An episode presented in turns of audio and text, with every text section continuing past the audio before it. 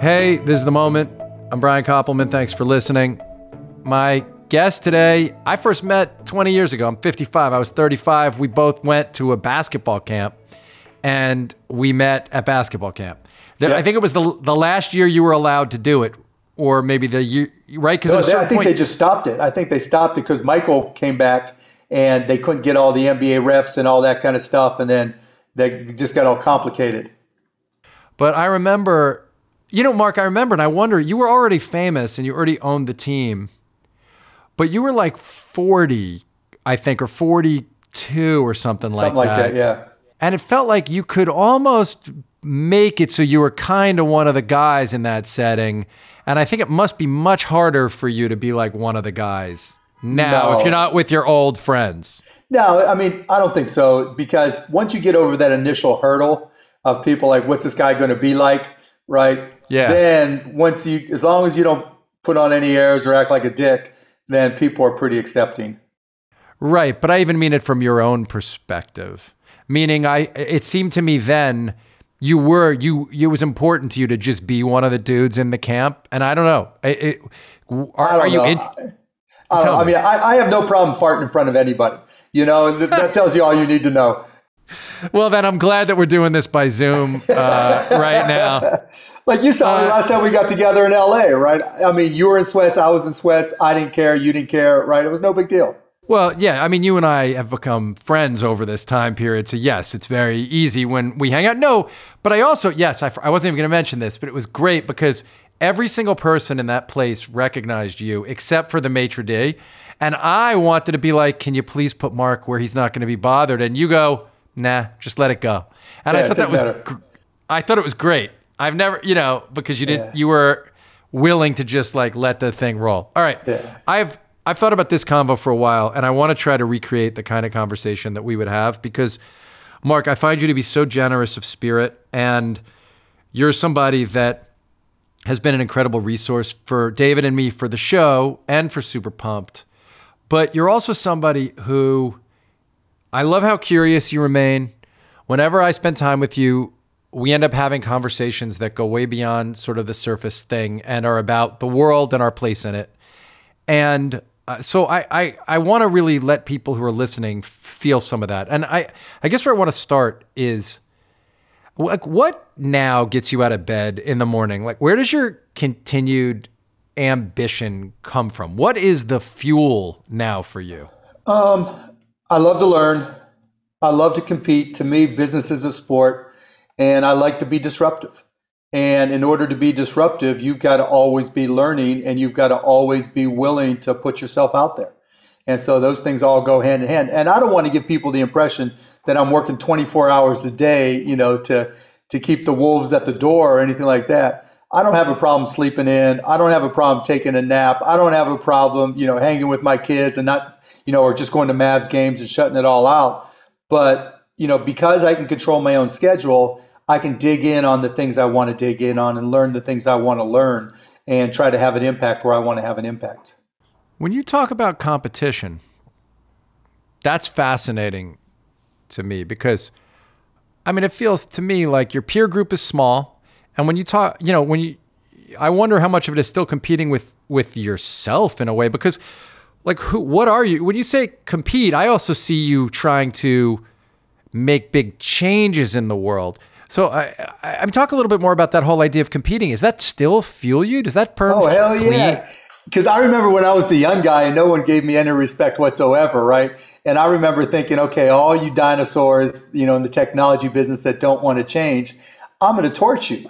And now everybody thinks I'm the dinosaur, so I want to torch those motherfuckers who think they're going to come and get me. well, well, okay. I but I wanted to ask you. I had written this down to ask you about.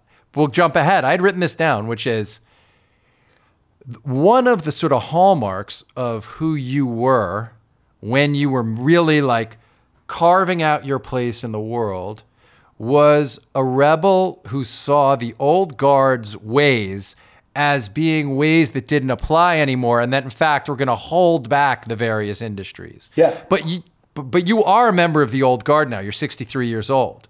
So it's I'm not one thing sixty-three to years old. Don't ever believe Wikipedia. I'm forty, thirty-three. You're sixty-three years old, and you've been a part of the establishment now for a long time. You're not the guy going in and telling the N B A they're fucking up. You're Oh yeah, I do. I just don't get fined for it anymore. Yeah, why don't you get fined for it anymore? Oh, because that's part of who, you know, that's who what they expect from me, you know? And a lot of the things now, rather than just when I first got started, I was the antithesis of every N B A owner, right? Now N B A owners are more like me. You know, they went from, you know, munching on cigars, sitting in the suites, you know, no one knowing who they were, and then me coming in and changing that one hundred eighty degrees to, you know, Michael Jordan, now Ballmer screaming and yelling on the sidelines, right? You so you get all these guys that and women now um, that don't. It, it's not a, a change when they're all into the game and yelling and. You know, and when it comes to disruptions, you know, there's a whole lot of twenty-nine to one votes in the N B A that are never public that were, right. I'm the one, you know, and it, there's just no point. The part of the problem is, you know, when I first got started twenty years ago, excuse me, media was far different. And so, yes. you know, there was a way to use media to get my point across, and it really freaked out David Stern and the other owners when, you know, the brand was questioned whatsoever. And over the next, you know, from two thousand to two thousand sixteen, fifteen, sixteen, whatever it is, you know, before Twitter got mean and, and social media got, you know, bigger and more influential, you know, that I had to change because you couldn't just put it out on social media, and traditional media was no longer the impact that it once was. And so, you you know, I had to do more behind the scenes to have an impact, whereas at the beginning and for the first ten, fifteen years, they were so opposed to anybody saying anything negative. And to me, you know, and then I would get fined and it was just a cost of doing business. Now, you know, Twitter has just changed the game. So I understand the attitude that you have. And for sure, like, also being sixty now is not the same as being sixty when you and I were thirty, like, but just right. because of life expect, because the way people work out, because of all sorts of different aspects of, of, of yeah. life. But, but how do you guard against becoming calcified in your ways? Because it well, happens to successful me. people and old people, right? Yeah, that's just, not, and it's funny you say that because I had a conversation with a kid, a guy now my age, I went to elementary school with. We literally lived, you know, five or six houses apart from each other. And we haven't stayed best friends, but we've stayed in contact. And he texted me about all this stuff that, and he's successful, and he's texted me about all this stuff that was going on in the neighborhood and these liberals this and these liberals that. I'm like, what the fuck happened to sex, drugs, and rock and roll, bro? Right. You know, you know, you're sounding like an old man. Open your eyes, have a, you know, have an open mind, check your whole card every now and then. Don't, you know, don't paint things in terms of liberal and conservative. That's the biggest mistake you can make, you know? And he said, they, I'm like, who the fuck is they? You know, right. There's no they. Either you agree with an idea, you have your own ideas, or you don't. And that's really what I try to do. I always check my whole card, question, you know, my position, and should I change it for whatever reason if information changes. I don't try to take sides. I'm not a liberal or conservative.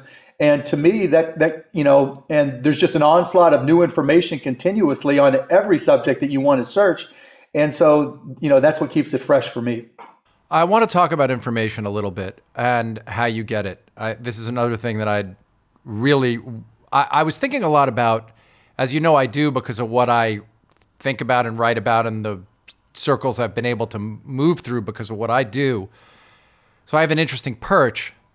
But I was thinking a lot about, like, you know, the movie, The Highlander, and there's that prize mm-hmm. at the end. And the prize at the end is the guy gets to kind of know what everybody's feeling and thinking, and he can kind of access it. And in a way, I bought, I bought Reicher. Todd and I bought Reicher. So at one point we owned all the rights to Highlander.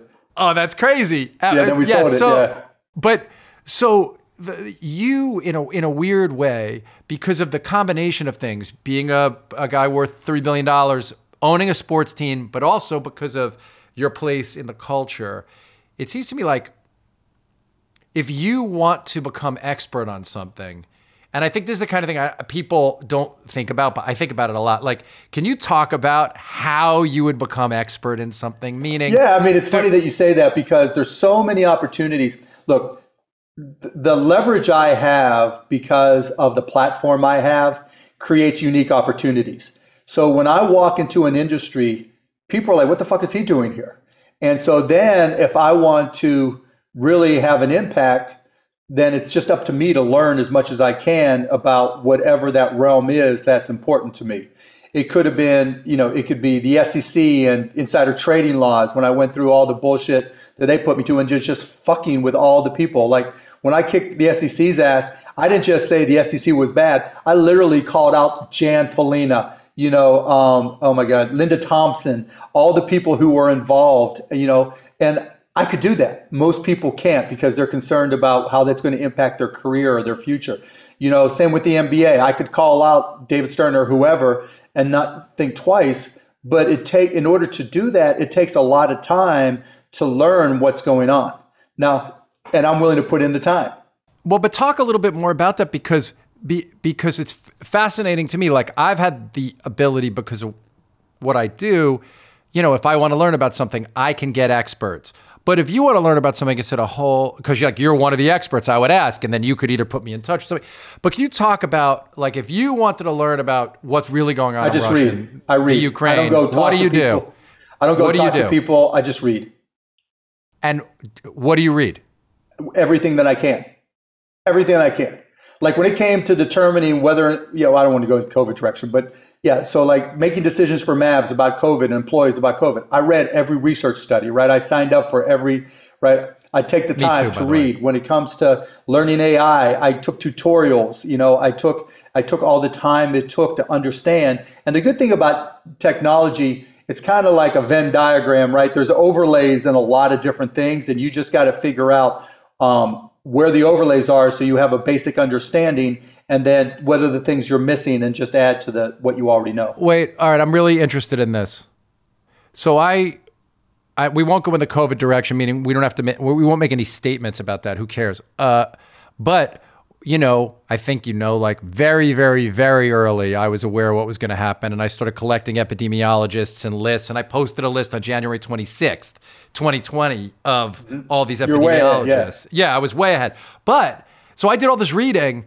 But then I also realized like three or four people I knew were probably experts and I started getting them on a regular rotation because I wanted to test my ideas. So yeah. Is there a point of the reading where then you start testing your ideas uh, against other smart people? Like how does that process work? That's for you? How I use social media. What does that mean? Meaning I'll put something on social media and I'll just look at the feedback. And you know, sometimes I'm right, sometimes I'm wrong. Like I'll give you an example of me being wrong.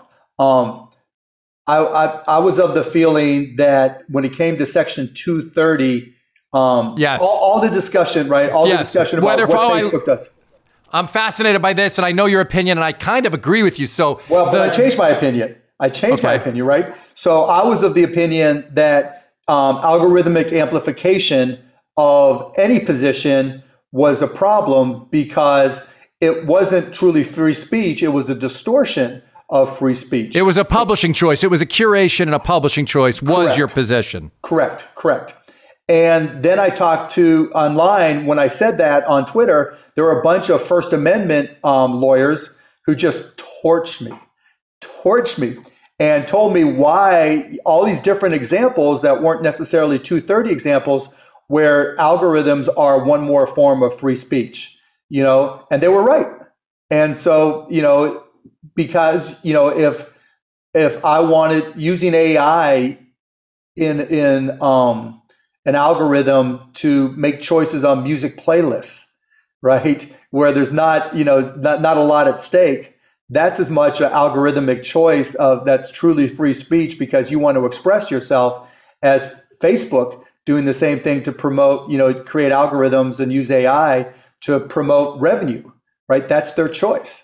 And if it happens to be that one political persuasion creates more revenue than another, even though it's bad for the country, it's still free speech. Well, it's free speech, but it may be an editorial. It may be an editorial. No, it may choice. It may well be an editorial, but an editorial choice is still free speech. I agree with you. I agree and that so, that's free speech. And, and so, even though it may be one or two, three steps removed from um, the algorithm itself and Section two thirty, but it's still free speech.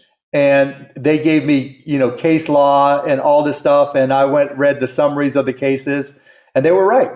And so I pulled down my post and thanked them for correcting me. And so you go through that kind of iterative process with yeah. big thoughts that you have or big ideas a lot.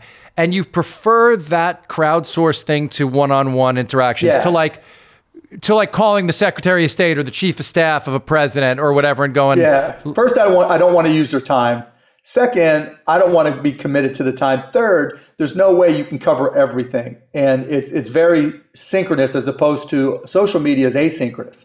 I could be it could be two in the morning and I can't sleep for whatever reason. The Mavs won or lost the game and you know I'm winding down and I could be there just consuming all this information. Whereas, you know, if I talk to somebody who's right in the middle of it, let's just say it's an A I expert. It is such a, a vast subject. There's no way yes. in one or two or three or five hours. And it's always going to revert to, um, hey, watch this class I give or, you know, read this or do that. And I just try to get there first. And were you always like, so I know all the foundational sort of stories and I'll ask you some questions about it, but were you always someone who was doing a lot of reading on the outside to sort of figure the world out? Was that a big part of yes. your high school years? Not so much high school, but once I started my own companies, yes, because um, I, f- I realized that most people don't do the work, and everything I learned gave me a competitive advantage, and it was just a matter of who put in the time, and whether I was in college, you know, starting a bar and reading about starting businesses, whether it was a job I had after college that I didn't do very well at. You know, I'll give you a perfect example. A, a job I had for a very short period of time was at Mellon Bank in Pittsburgh. And there was an old magazine called Venture Magazine. And there was an article in Venture Magazine, and I'll never forget, about um, how you can how a company, a big company, can save money on Social Security costs um, and contributions that you make, payroll contributions, um, by doing X, A, B, and C. And I literally earmarked, bought an extra copy of the magazine, earmarked it, sent it to the C E O of ten thousand employee Mellon Bank, who thanked me profusely for doing it. But then my boss found out and just torched me, torched me, you know, and that's, that's who I was, right? Because I thought my only mission as an employee was to help them make more money. Of course. Right. But not aware at all of sort of like the, all the uh, dynamics. Yeah. Politics or in, intercompany yeah. dynamics. None of that. And, and so you were, even when you were like living life, partying, opening your bar, doing all that, you were consciously trying to get oh, smarter yeah. and learn more. Friend, and I was living six guys in a three bedroom apartment. I didn't have my own room. And every Sunday I'd still find a way to buy the New York Times. And I'd sit in the bathroom, the only place where I could get any privacy. And there'd be stacks of newspapers that when I was there. And, and my buddies would kill me, just kill me. And they torture me to this day on that. Right. But it was like really like a conscious thing. What were you? A, I would a sit, good... I would go to bookstores and sit there for hours because I couldn't afford the books, where I would I would just read magazines, just looking for ideas. When I first started my business, or even when we started streaming with broadcast dot com, it was like I would read I would go to um, Barnes and Noble or whatever and look at Cat Magazine to see if there were any sources of people that I could put on AudioNet or broadcast dot com, because cat people would not be able to get that stuff anywhere else, right? Yeah, so that that was a constant, like, conscious. This is amazing uh, to me that that you had a conscious kind of program going of self-improvement on this oh, stuff. Oh, always, to this minute. Yeah, always. Always, because that's the currency for success. Yeah. I mean, I, you know, I'm... I mean, you see, but I mean, all I do is read, right? I mean, that's been a, a huge part of my life since I was very little, and I was not a good student. I just, but for my own self, I was always reading everything. Well, I, you know, in terms of school, like I started, my high school wouldn't let me take um, an econ class my junior year because I wanted to learn more about business. So I wanted to challenge myself. So when I was um, sixteen, I started taking night classes at Pitt, and then dropped out of high school my senior year to go to Pitt. They didn't have a business school, so I transferred to the cheapest one that I got into, which was Indiana. And then when I got to Indiana, there was, when you would register, they used old Fortran cards, right? So nobody really knew if you were belonged or not. And so I registered for um, a, an M B A class, M B A level statistics class. literally a, the statistics class that was taught in the M B A. And I was a freshman, right? It was my first year there. And I snuck in, and they let no one realize I wasn't supposed to be there. And I got an A in the class. And but the best part of the story, that's not even the best part of the story. My professor's name was Wayne Winston. Flash forward, um, nineteen seventy-six, twenty-four years, right? I buy the Mavericks, um, um, watching Jeopardy, and I hear the name Wayne Winston, who was my um, stats yeah, prop. Yeah. He's killing it on Jeopardy. Flash forward a month or two, we're in Indiana playing the Pacers, and I hear from the stands before the game, Mark, Mark, it's Wayne Winston. And I re- only would have recognized him because he was killed in, killing it on Jeopardy, and I happened to see it. So we start talking again. I hire him to be our first, the first full-time analytics guy in the N B A, and he helps us win games, you know, doing all these lineup calculations and everything, only because I snuck in to his, to his stats, stats class, class as a freshman. And by the time I was into my junior year, oh, no, but by the time I was through the middle of my sophomore year, I um, or was my junior, I forget. I had more than a year and a half of my M B A done, and then, but they didn't know I, I wasn't an M B A student because they didn't have the, the technology back then, right? It was all done manually. Sure. And then I'm walking on, on campus one day, and the um the dean of the business school, the M B A school, walks up to me, starts poking me in the chest, and he goes, "God damn it, Cuban, I don't know how you hell you did this, but you're not an M B A student. You're no longer in the M B A program. Go to the motherfucking honors program like everybody else, and we'll transfer your credits." Oh, brutal. Did you end up getting the M B A or no? No, by the time I was twenty, I had a year and a half of my M B A done. Why would I go and spend all that money? No, I got of course. It. I would tutor people. I would remember tutoring people on finance and shit when I was, you know, an undergrad. Were you, uh, was Scott May on the basketball team when you were there? Is that who did? He graduated the year before I got there. And so who was the team? The team was right after the championship team. So it was um, Quinn Buckner had just left too. Just left, so it was Kent Benson, Ray Tolbert. Oh yeah. Um. Oh, who else? Tony Brown, and a team. They went, and I remember getting there after a championship year, and they went like thirteen and fourteen, and they had three guys that ended up being drafted in the first round. So wait, did Season on the Brink come out while you were at Indiana? No, I, or I just after, maybe right after. just yeah, right after. after.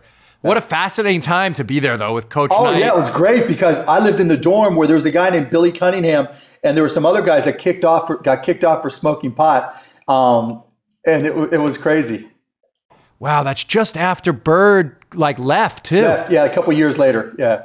That's just an amazing time to have been at that place for a basketball junkie like you. That's kind of yeah, like... Yeah, but I never went to any games. I literally never went to the games.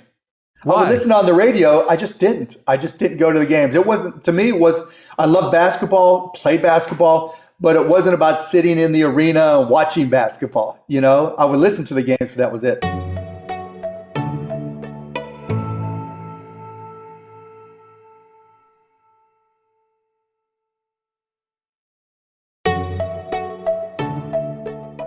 Talk a little bit about opening Motley's, which was this bar, because I was just listening to an interview where you told this amazing story about when you were a kid. I have a couple questions to get here, actually, which is first, like, when I, can you quickly, for people who don't know it, because there's very little crossover between my audience and Barry Weiss's audience, so could you tell, very little crossover, could you tell the story of, because I have questions about it, of the sneakers and the da- your dad's poker game, just oh, real quick? Oh, it's just really simple. Like, my dad and his buddies had a, a weekly poker game. You know, like lots of people. And one day I was at our house, and um, and I I went in there asking for a new pair of basketball sneakers. And my dad looked at me and said, "You see those shoes on your, your feet? They've worked pretty well." Um, you know, I went through the whole, but dad, and, and he was like, when when you have a job, you can buy whatever you want. And one of his buddies piped up, probably drunk out of his mind, and and said, "I've got these boxes of garbage bags that you can sell, and then you can buy your tennis shoes." And so they were boxes of a hundred of these chintzy garbage bags, and I would go door to door, and it'd be amazing. Like, "Hi, my name is Mark. I'm your neighbor. Do you use garbage bags?" Yeah, well, you said on that, you said, uh, uh, you know, of course I was good at it, like, who's not, who's going to turn me down? And obviously you're one of the world's great salesmen, like literally one of the greatest salesmen in the history of modern America. But, that, but, well, you, no, I mean, look, it's uh, measurable in a way, but You've also told me that you were like nerdy in high school. Like you were oh, nerdy sure. when you were young, not cool, oh, yeah. right? So I have a couple, I have a bunch of questions about this. Like, because our self-image or our image of who we can be, but then who we are in the world, sometimes they're like at odds in a way.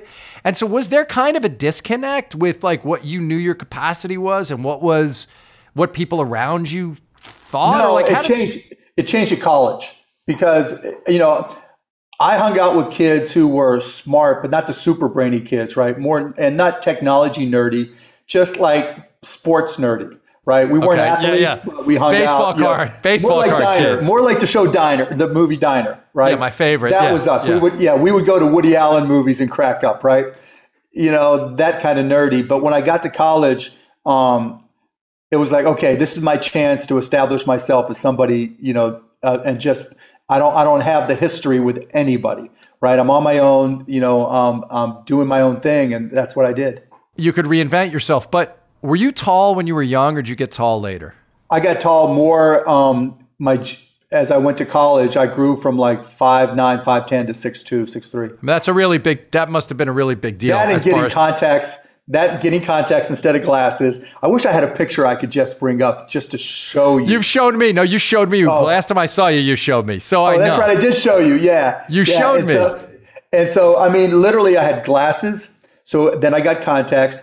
And when I was like twelve, thirteen years old, I was playing baseball in a park down at the bottom of the hill where I lived.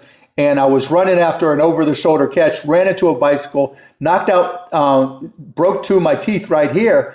But when I was in high school, my parents didn't have anything. So the caps they got me were not teeth-colored caps.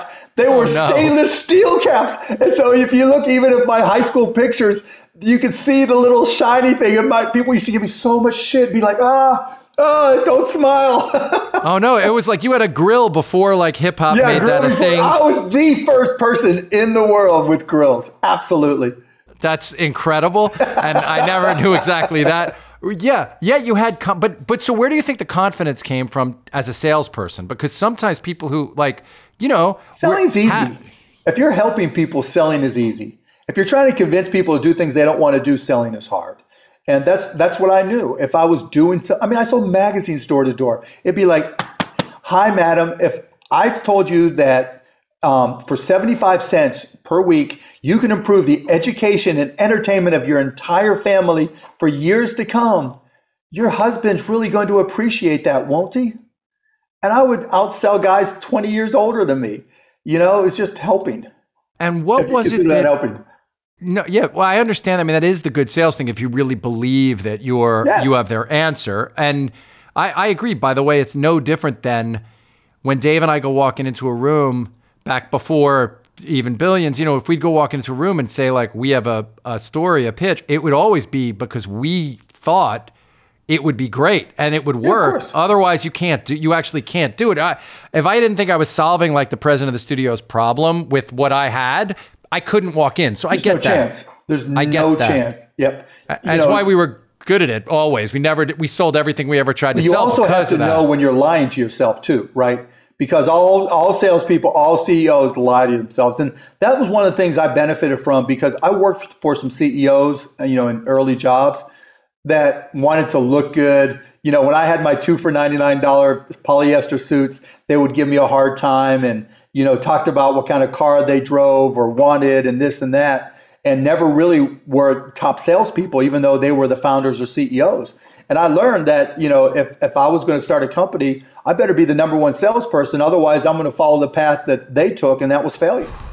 Oh, man. That's yeah, that's a powerful. That is a, it was a lesson, powerful yeah, for sure. insight. But here's something. OK, so I just want to stay with this one thing, which is when you when your dad tells you like, hey, if you want sneakers, go get them. That's a very and because because the story starts with you asking for them. That tells me that. That this was kind of a big moment, meaning it was a moment your father treated you differently than he had before on some level, which was no, like, hey, is, buddy. No, no, it was always the case. It just happened to be his drunk buddy was there with garbage bags. Oh, you mean that was the first time that you had the opportunity to work? Before that, yeah. you didn't have the opportunity. Oh, yeah. So, my dad, yeah, my parents both were consistent in it. If you want something, you got to earn it. You've got to figure it out. And, and they were also very honest. Neither one of them went to college. I mean, my mom was nineteen when they got married, twenty when she had me. you know, they didn't know shit. And my dad worked in an upholstery store. Before that, he managed a um, he managed National Record Mart store, and then, you know, he was in World War Two and Korea and all that shit. And and and did um, they feel like did they feel like they didn't have enough? Like, was it a constant thing in your house that we don't we don't have enough and we're not we're not rich? And was that a constant sort of refrain? Yeah, I mean, I wouldn't say we don't have enough. You know, they didn't. You know, you're not going to tell your kids, "Hey, we're broke," you know, type of thing. At least my parents wouldn't. But there, there was always, you know, get out of the damn shower. You know, you're running up the water bill. Close the fucking door. I'm not, you know, my, you know, we can't pay the heating bill. Or when the heating bill got cut off one time, you know, it, it's just.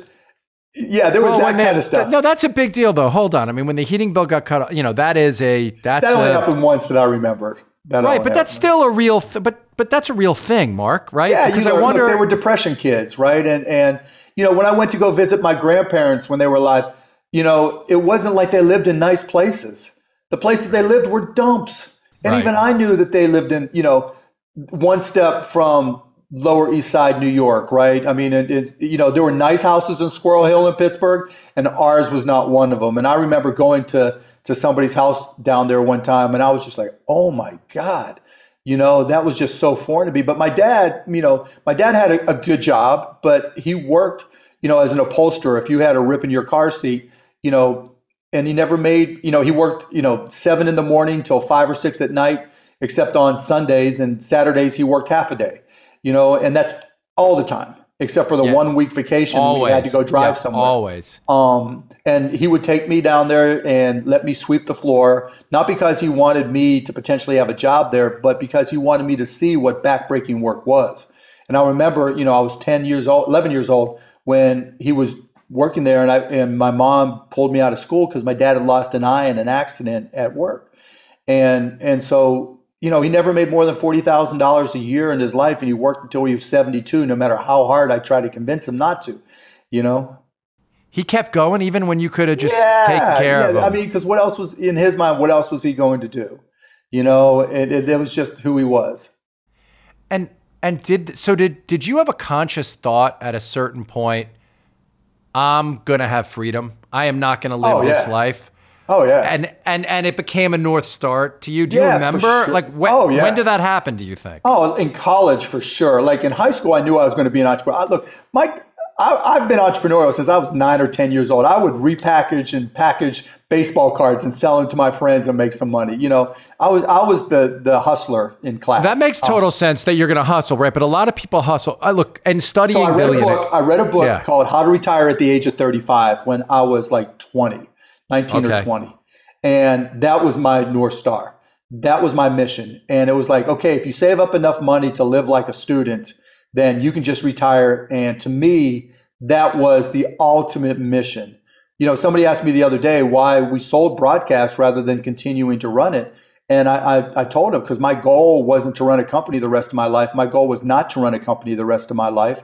You know, when I sold MicroSolutions, um, I had a watch, and I took off that watch and said, I'd never wear a watch again until I got an iWatch. You know, oh, sure. I never wore a watch until, you know, I, for something that wasn't really a watch. No, and we're going to get to the MicroSolutions and your first attempt at, at retirement. But I, but, but one thing that's really interesting about your, the timing of you doing this is like, you were twelve years old in nineteen seventy. Like in nineteen seventy-four, you were fifteen when Nixon resigned.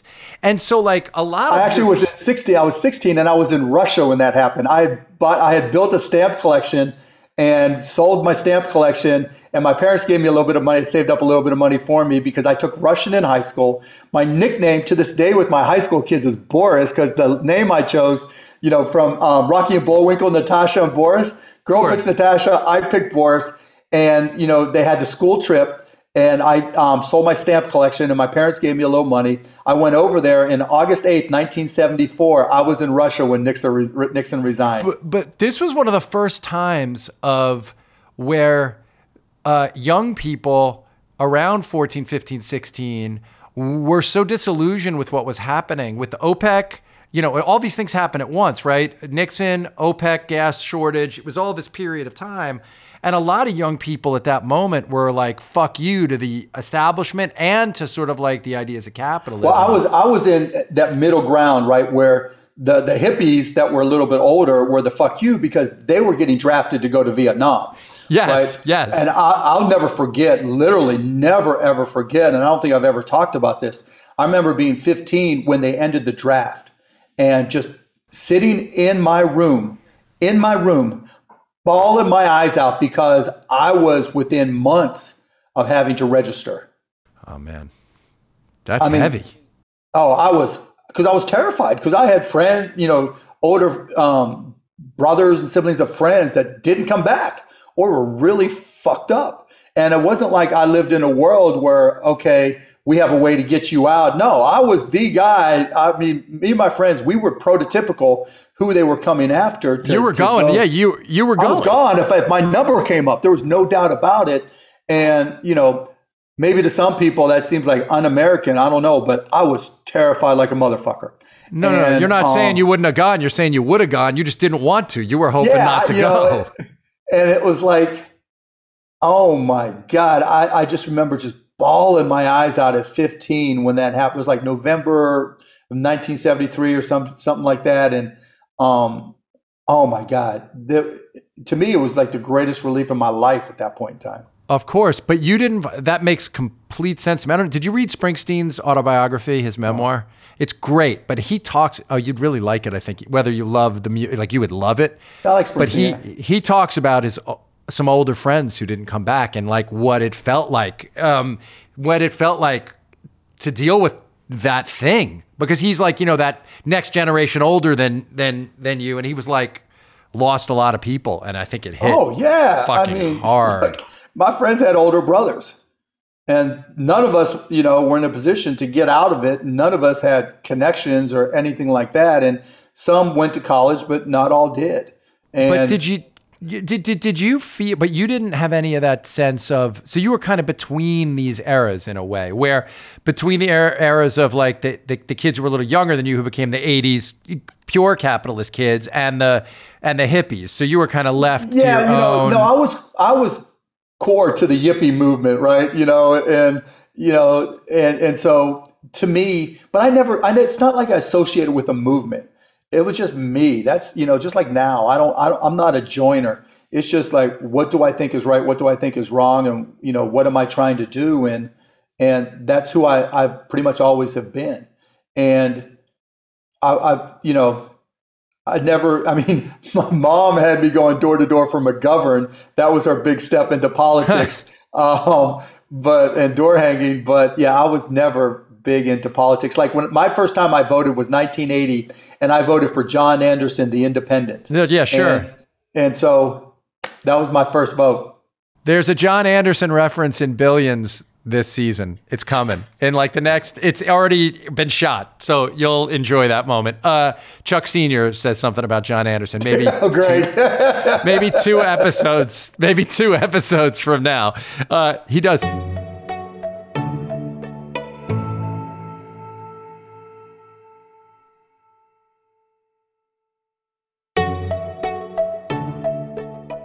So what did the experience of Motley's do for you? You know, you obviously, uh, you, you you decide in college you're going to open a bar. It's a becomes a hot bar. Uh, it ends up having to close for some bullshit or some reasons.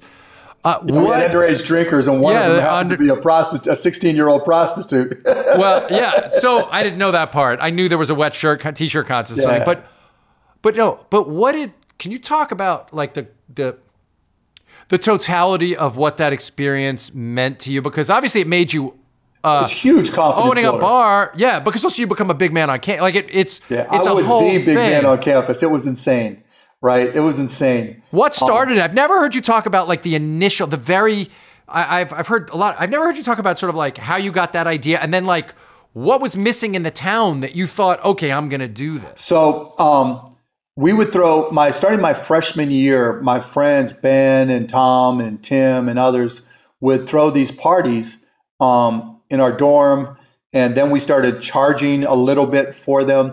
And I'm like, oh, you know, I if I throw a party now, people are showing up, and if I can charge a few bucks, I'll make a few bucks.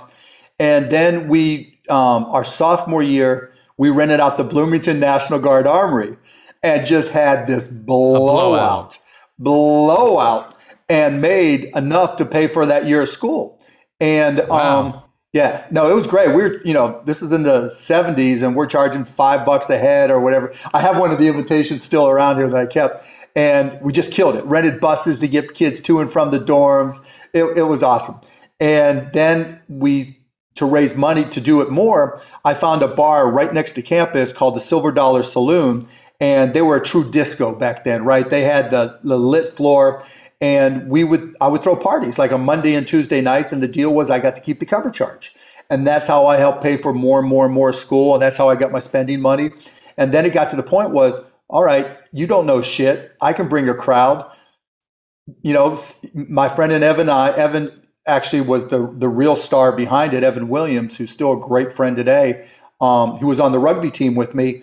And, you know, he, he had some money. He had a real job, and he put up some money. I put up two thousand dollars. He put up fifteen thousand dollars. I put up two thousand dollars of my two thousand five hundred dollars of my student loan money that I just got. Oh my God. And, and we turned it from a boom, boom disco into playing things like All Right Now by Free and, you know, If You Think I'm Sexy by Rod Stewart, you know, and all that. It was like nineteen seventy-nine so, and eighty. So you go into the owner. Did you know the owner might sell? Like you knew they were having I, we, I knew problems? He was losing money because that's why he was letting a kid who was underage throw parties on Monday and Tuesday night. How did you know he was losing money? I mean, you just figured it out. Why would he give me the door? Right. He need, he needs the crowd. He needed he needed the crowd because then I'd go in there on a Friday, Saturday night. He didn't care what how old I was, and there was nobody there. I mean, do you think, okay, so many of us just walk, walk through life and like, whatever, I'm not I'm not going to pour my mouth. I, obviously, I've, I I walk through in some way. I'm looking at stuff too. But, but so many people, I think, walk through life and they're not looking for how something might become an opportunity. And how did you train yourself? Because part of this story is about you training yourself. Like everyone's having a good time throwing a party, but yeah, something's going on with you that's different. Uh, you know, it's like I tell my kids and ad nauseum, and I say this when I talk to younger kids. I said, look around, look at everything around you, that microphone, that, you know, everything in front of you. One day it wasn't there, and then somebody had the idea to do it, and the next day it was there. That chair, that desk, that T V, whatever it was. It could be the T-shirt design. One day it was there, and then the next day, one day it wasn't there, and the next day it was. That means millions of people have come up with ideas that turned into products and services and things. Why not you, right? Why can't it, you know, why can't you come up with an idea? Like that's the way I've always thought about things. And, you know, as I got better, and particularly once I got into MicroSolutions, with MicroSolutions, the whole idea, I remember getting fired from my job, going to um, Galveston with Greg Schiffer and Scott Susans, getting plastered, but I had a yellow notebook, and I'm like, okay, I'm going to start this company because I, you know, I'm broke, um, I got nothing. It was a great trip. And we we all piled into this his Celica, his Celica, and we went. And we were in this hotel room, and I'll never forget. We plugged in. We, he brought a, a hairdryer, plugged in the hairdryer, and the whole thing started sparking, and the whole room started, you know, smoking. But um, you know, and I remember writing, you know, my business plan, and I wanted a name that everybody understood, so we called it. It was going to be um, supporting microcomputers, so it was MicroSolutions. And I remember the key to my presentation was, you know, our job is to make you more productive, more profitable, and give you a competitive advantage.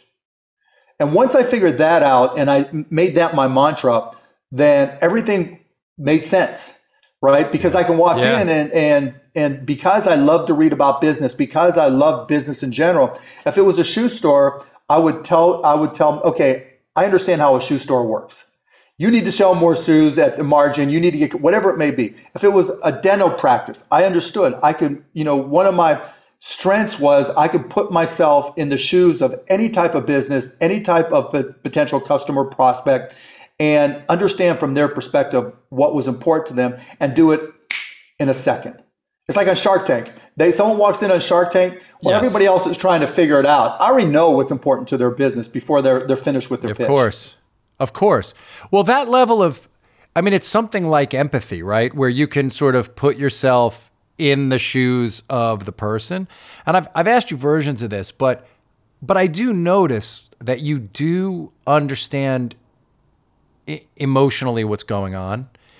And and I wonder if sometimes the fact that you have the capacity to help so many people if you want to, I just wonder if it's torture sometimes, because you can't. Sometimes it is. Sometimes I do wonder it about it. Like, yeah. is it like, eh, be, because well, you know, you're in this. Well, Shark Tank's a perfect example, right? Shark Tank's a perfect example. Someone walks in and parts of me just go, oh my God, I can help this right. person.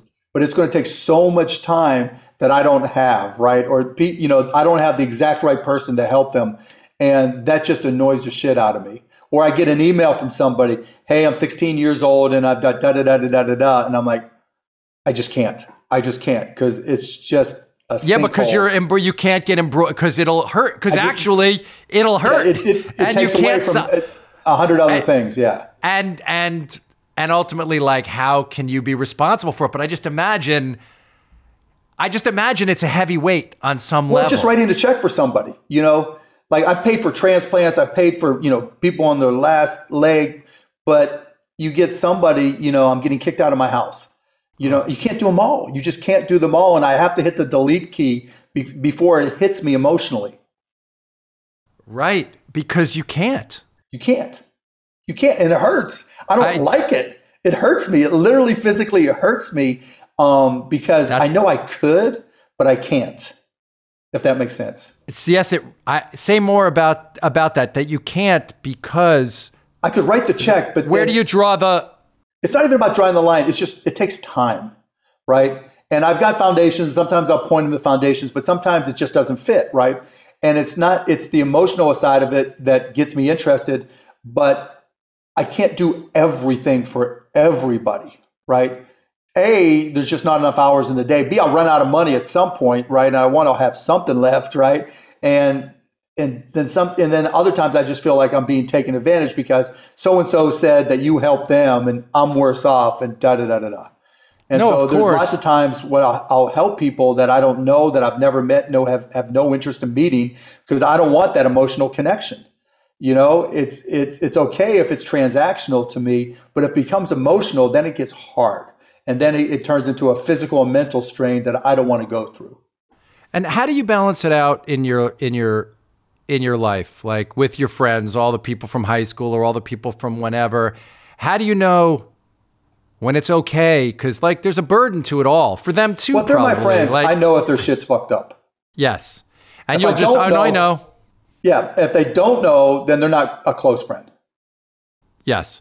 But it's not even the shit's fucked up. I'm sure sometimes you look at a friend of yours and you're like, I would like to send them on vacation. No, I did. I, I did that for my college girlfriend. And oh, she said, I love this. You did? I I've figured. Nieces, nephews, right? Where it's just like, okay, you know, you've been, you were an important part of my life.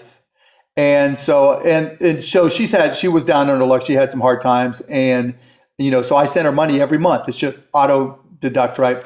And so this year, you know, she's my age and um, she has a special needs child that, you know, is older, but still special needs.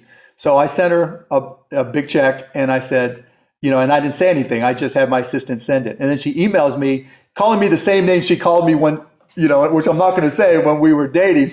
And yeah, she, Pookie. You guys, she calls yeah, you Pookie whatever, or whatever. Yeah, yeah. yeah. And, um, and she's like, did you guys make a mistake? I'm like, no, no. Just go have a fucking great time. You deserve it.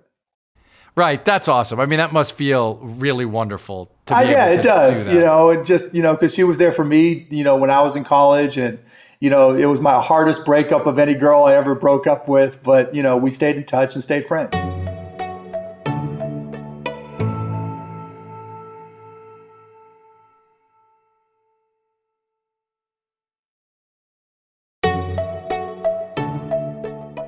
Couple other things that are slightly different from this, but that I uh, want to talk about. You know, people often conflate like when you guys went public with when you sold the company, but those were very different events and very different events in terms of what they meant to you sort of financially and freedom wise, right? Right.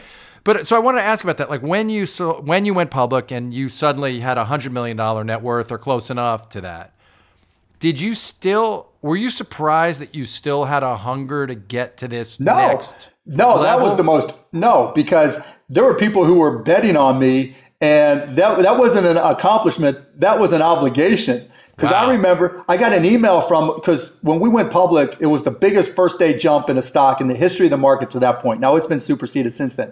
But, um, and we priced at eighteen, it went to seventy-two and closed at sixty-two and three quarters, something like that. I got an email from a lady saying she bought at seventy-two. And I'm like, fuck, now I understand. Right. Right. I gotta, oh, wow. I gotta go you to did. Work. So yeah. you put that on your back, Mark. Yeah, of course. Of course. And so that wasn't a time where you felt freedom. No, no, I felt obligation. It's like, I got to do this. Now, look, when you start a company like that, you know, and we're trying to create an industry, which we did, despite all the shit I get, right? We created the streaming industry. There was no streaming industry, audio, video. There were companies that we dominated. As dominant as YouTube is now, we were that dominant in the nineties. And, um, And so I was on a mission to to dominate all things media, you know, all things media. We bought ten percent of a um, movie studio, Trimark, that then became part of Lionsgate. Um, we bought, you know, we we bought these companies that did user generated content uploads and all this other stuff. We just we were crushing everything. Um, so that wasn't the freedom aspect of it. When we sold to Yahoo, that was about freedom. That was all about freedom. Yes, but also that was about freedom. You became a billionaire. Uh, but I, you know, I, I've heard you talk about enough that you knew a billion dollars was enough at the time. You didn't want to be greedy. You made this weird deal then that nobody now. had made. Yeah, but you made this weird deal that nobody else made. And I, I wonder if you could just talk a little bit. I, when I, so when, when, you know, it's a story, it's a great sort of like soundbite thing. Okay, I didn't want to be greedy, so I set up this collar so that right, no matter it. what my downside would be, I hedged it to a billion dollars. But, but there's no way you just came up with that all on the fly. So like, I'm curious about how long you'd been thinking about like, okay, if I get to an event, I... this is what's important to me. Like, did you write that out for yourself? Did you think about it? How did you know what was important to you? Oh, like I said, I read that book, How to Retire at the Age of thirty-five. After I sold MicroSolutions, I bought a lifetime pass on American Airlines, right. and I was not going to work again. And it wasn't until Todd Wagner came and we started talking about, you know, and he was asking me about all this streaming stuff. Because I think what people don't realize, after I sold MicroSolutions, my initial thought was I had a broker at Goldman Sachs and I told him to invest like I was sixty years old and I was thirty, right? And and I wanted to invest like an old man. And then he kept on coming to me with these questions about technology companies, companies that I had bought, you know, used their products. And all of a sudden when I would say something, the price of the stock would move. Ah. And I was like, and he's like, you need to be, you know this stuff better than the analysts, right? So you need to be investing in these things or shorting them as, as it may be. And I started doing that and I made twenty, twenty-five million dollars before we even started. So I was in good shape, right? And on top of that, we started a hedge fund based because I was making eighty plus percent a year. And then I sold it within like ninety days. It was crazy. You know, yeah, that's that, crazy. Yeah, that's crazy. So I, was, I was crushing it. I was set, you know, I, you know, for back then it was fuck you money. And so, um, but then Todd came to me and I don't want to work again. So I literally wrote him a check for seventy-five thousand dollars and said, okay, I'll be an advisor. I don't want to run it. And then as I started realizing the per, the people he had that he was working with were, weren't capable. So I like, okay, I'll write a check for two hundred fifty. I'll come in and we'll start making this happen. And I had, I had a, a building that I had bought in Deep Ellum part of town in Dallas that they were already re, um, um, customizing it for me to have a half court basketball court and a um, setup up on, on the roof or a rooftop stuff where I, I, it was the party part of town and I was just going to party like a rock star. I could stay down there, stay at my house, shoot hoops, whatever I wanted. It was amazing, but we turned it into an office and that's why it was twenty-nine twenty-nine. It was twenty-nine twenty-nine Elm Street. Yes. And that's when I dove in. And when I started diving in and getting into the technology and really pushing, that's, you know, and that was only, you know, months after we started, it just blew up. But did you plan ahead of, okay, I'm looking at this bubble. I see where we are. I have to find a way. No, did not. So how did, did that come to be that you set that set that structure up to protect yourself? Like, oh, once we sold it, right? I look, because I traded those stocks for all those years, you know, and started to create huh. a hedge fund that got sold. you know, I can tell you stories about, you know, stocks in the eighties that went straight up and straight down, like, you know, WordPerfect and all these different companies that were big. So you were aware of it. So you were I, aware I it was possible. I, yeah, I knew that the I knew it was going to crash. It was just a question of when, because I did it happen tell, multiple times. And did you tell Todd to protect himself yes. too? Fuck yeah, I told all and, of our employees that, and some of them got mad at me because it, you know when they collared the Yahoo, because we sold for Yahoo stock, right, not for cash. The the price of Yahoo stock kept on exploding. Right, and that's how you got taken out on the collar. But then, and you obviously were very wise, because when it all plummeted, so Todd collared and protected with you because you had that idea. That's how come he still got two billion dollars. I'm like, Todd, how much money do you need, right? How much money do we need? How much is enough? This is more money. None of us dreamed of being, well, that's a lie. When, when the day we went public, um, we were predicting um, what the stock would close at, right? And we priced at eighteen. I, you know, they all predicted in the twenties. I'm like, no, it's going to be at least in the mid thirties. It goes to sixty, and I knew exactly where the price had to be in order for me to be a billionaire. And so I'm like, you just wait. This market is so insane that we've got a chance. And so that was part of the motivation. Was you? But you then said the thing about an, enough and being enough. So yes, you're the horse. You're the person who challenges uh, a lot of people's assumptions and and. in the course of your life, but how do you build into your own life? Like, I remember I used to play pickup basketball with a movie star. I don't want to say who, who it is now, though I'll tell you, but a movie star, everyone talks about what a good basketball player is. And I played in this game and it was at an agent's house. And I noticed this guy was okay, but whenever he would go up for a layup, nobody would fucking block his shot. They didn't want to foul him hard because they were agents. And I would look at it and he thought, I remember being- It was that much better, right? Yeah. Because I've played my whole life, you know, so I would D up on him because what did I give a fuck? And also because like I played my whole life. So I started, I was like, holy shit. When he goes in for a layup, they kind of like with their hands, they kind of go like, let it go. But it's a great metaphor to me for somebody in your position because you can go through life that way, Mark. Yeah, and there is some of that. I'm not going to lie. Some people will do that and I hate it. Right, but not on the. But how do you in life make sure that your assumptions are challenged? Meaning, who do because you have in your life? New areas all the time. Like we just started cost plus drugs dot com, I wanna, yeah. right? To just disrupt the entire drug pricing industry, and you know we're gonna fuck them up. We already are. If you go, you know, we have one hundred ten drugs, give or take. Now by the end of the year, we'll have at least a thousand, hopefully two thousand, and we're selling shit that you know we're selling generic drugs. That because of the distortions in the, the pricing of drugs through these things called pharmacy benefit managers, well, you know, we'll sell stuff for six dollars that they sell for six thousand dollars. No, I mean, it's, it's crazy. Insane. Even I see it in my, like in the, you know, I, I get my health insurance through the Writers Guild and it's great insurance, but you see what certain generics yeah, go even for if you have certain- insurance, right? We don't take insurance, but our prices are so low that they're lower than your copay. So you may have great insurance and your copay is twenty-five dollars, you know, um, and so you can just come to us and it might be twelve dollars. So how are you able to, how are you able to do this and who is it for? Who's the audience for this? Who's the, the consumer? The audience is everybody, right? Because our goal is to be the lowest cost provider of drugs, period, end of story, starting with generic drugs in the country. And because that's our mission and it's not to make as much money as possible, it's set up as a public benefit company. We we are very transparent. So if you go to cost plus drugs dot com and let's just say you use Propecia and you want to use um, finasteride, right? And and so I don't know what you pay with your insurance or if it's covered by insurance. Ours is like four dollars and seventeen cents for a month. You know, so it doesn't matter. There's there are um amount of tab, I can't even pronounce the shit. That some places will charge three, two thousand dollars, five thousand dollars, or nine thousand dollars. Ours is per month. Ours is forty-seven dollars.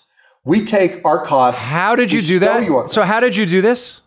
We um. So my partner is Doctor Oshmayansky and Ryan Klein. Doctor Oshmayansky is one of these people who makes me feel dumb. He's that smart.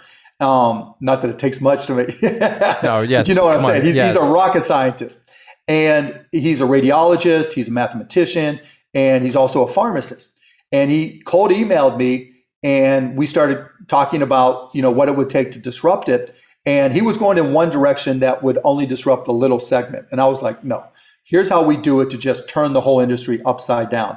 And we do that through transparency. So if you go to cost plus drugs dot com, you'll see what we pay for a drug. And then we mark it up fifteen percent.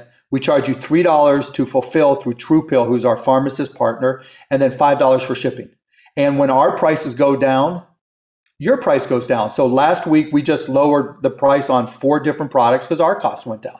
And, and so you can go to the drush, so you can go to the manufacturers, or you guys manufacture the generics now? So we both. So right now, we go to the drug manufacturers or wholesalers, but we're building an eleven million dollars manufacturing plant in Dallas, not far from that place in Deep Ellum, um, where I had my little crib. And um, already we have, we've only been, we've been working on this for three and a half years. Um, but we've only been online since January nineteenth, and we have tens of thousands on some days, thousands of people signing up every day. You go online, you follow my Twitter feed where I re- retweet some of these people. We've changed people's lives, people who have had to um, choose between medication or food or housing or rationing their medication. For the drugs we carry, those days are gone. So does this hit your sweet spot? Is your sweet spot now to essentially still do things where there's a profit motive and you can do well and do well for your partners, but also twinning that with doing something good? Like, is no. that baked into your shit now or no? No, no. On this one, it's not about maximizing profits. I'm not bringing in any I know partners. You're not maximizing. I know you're not maximizing. No, we're, we're just cost plus fifteen percent. And that hopefully is enough to cover our costs and allow us to reinvest some. And so I'm not bringing in any other investors, even though there's a lot of interest, because sure. I don't want people to think this is about making more money and returning to investors. So the employees own stock, um, Doctor Alex owns stock, I own stock, but it's a public benefit corporation. And so hopefully we never take a penny out. Hopefully we make enough to just reinvest, reinvest, reinvest, and just fuck up the entire drug industry in ways that, you know, it's almost like Elon did to the automotive industry, where they were very dismissive, very dismissive, very dismissive. And now the whole future of all the main auto, auto manufacturers is electronic vehicles, electric vehicles, right? Right now, it is such an incestuous industry, the drug industry, that they've done a great job of making the drug manufacturers the bad guys. And they're not literally the bad guys. The bad guys are the insurance companies and the pharmacy benefit managers that take extract rebates from them. And because of that distortion, and it's so ingrained and there's so much money involved, they may be able to come in and underprice us for a short period of time, but they can't sustain it over a long period of time, and we'll fuck them up. And are you are you really for sure made the decision you're never going to run for president? Yeah, I'm positive, because I can have more of an impact here.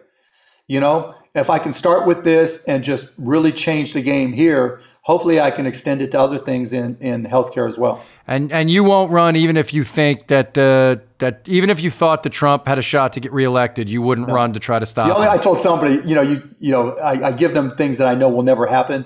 I said, if you get ten incumbent senators who are not up for reelection from each party to leave their parties and join, you know, together, then I'll go run. But until, but that's not going to happen, right? Because, well, then would it get you? Would it get you crazy if you see The Rock do it and get elected, and it could have been you? Will it bother no, you? No, not at all. Fuck no, I don't care. Because all this shit, you know, there's just no way.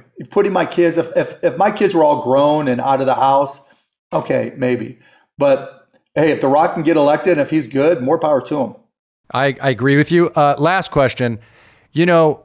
Obviously, the lessons you got from your parents, they're they're they're valuable, but they're hard to to you know you you don't live the same life your parents lived. How do you pass on to your kids these yeah. values? And does it bug you? Does it concern you? Scares the hell out of me. Scares the hell out of my wife.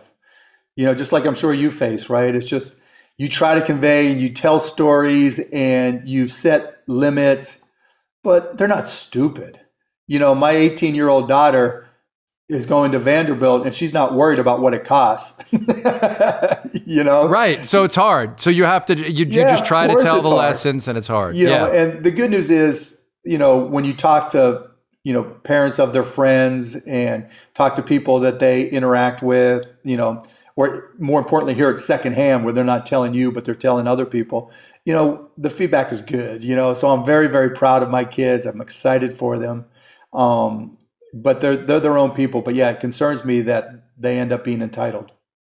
Yeah, right. Because they oh, it, it's more just you had to do this stuff, and yeah. they they don't. Yeah, just like my parents did. Every generation, you know, when my grandparents came over, you know, half came from the Ukraine for the most part, half came from um, Lithuania. it was leave or die. Yes. You know? I mean, it's different. I look in my, in my house, it was touch or go enough years as a screenwriter that my kids, I mean, you know, my son, he's a very industrious guy. Yeah, he's, and my yeah, he's great, super smart. Daughter yeah. was, uh, my daughter's very industrious too, but she's younger. Um, Hey man, thanks for doing this. You're, yeah, uh, for sure. You know, you've always just been so generous with me with your time, and and and you've been a good friend to me, man, and I really appreciate hey. it. So thanks. Hey, and I'm still t- waiting for my Billions callback. I'm waiting for my Billions callback. It's, it's a, let me ask you a question. Have I ever told you a lie in your life? Do you no, know you're coming I'm, back? I know I'm coming back, I, but people always ask me, how come you're not on this season? How come you're on this season? That's one of the toughest Next, questions I face. That's hilarious, you know, because there was a, a transitional season, but you're back next yeah. season, one hundred percent. All right, thanks, Mark. I'll talk to you, you soon. You got man. it, man.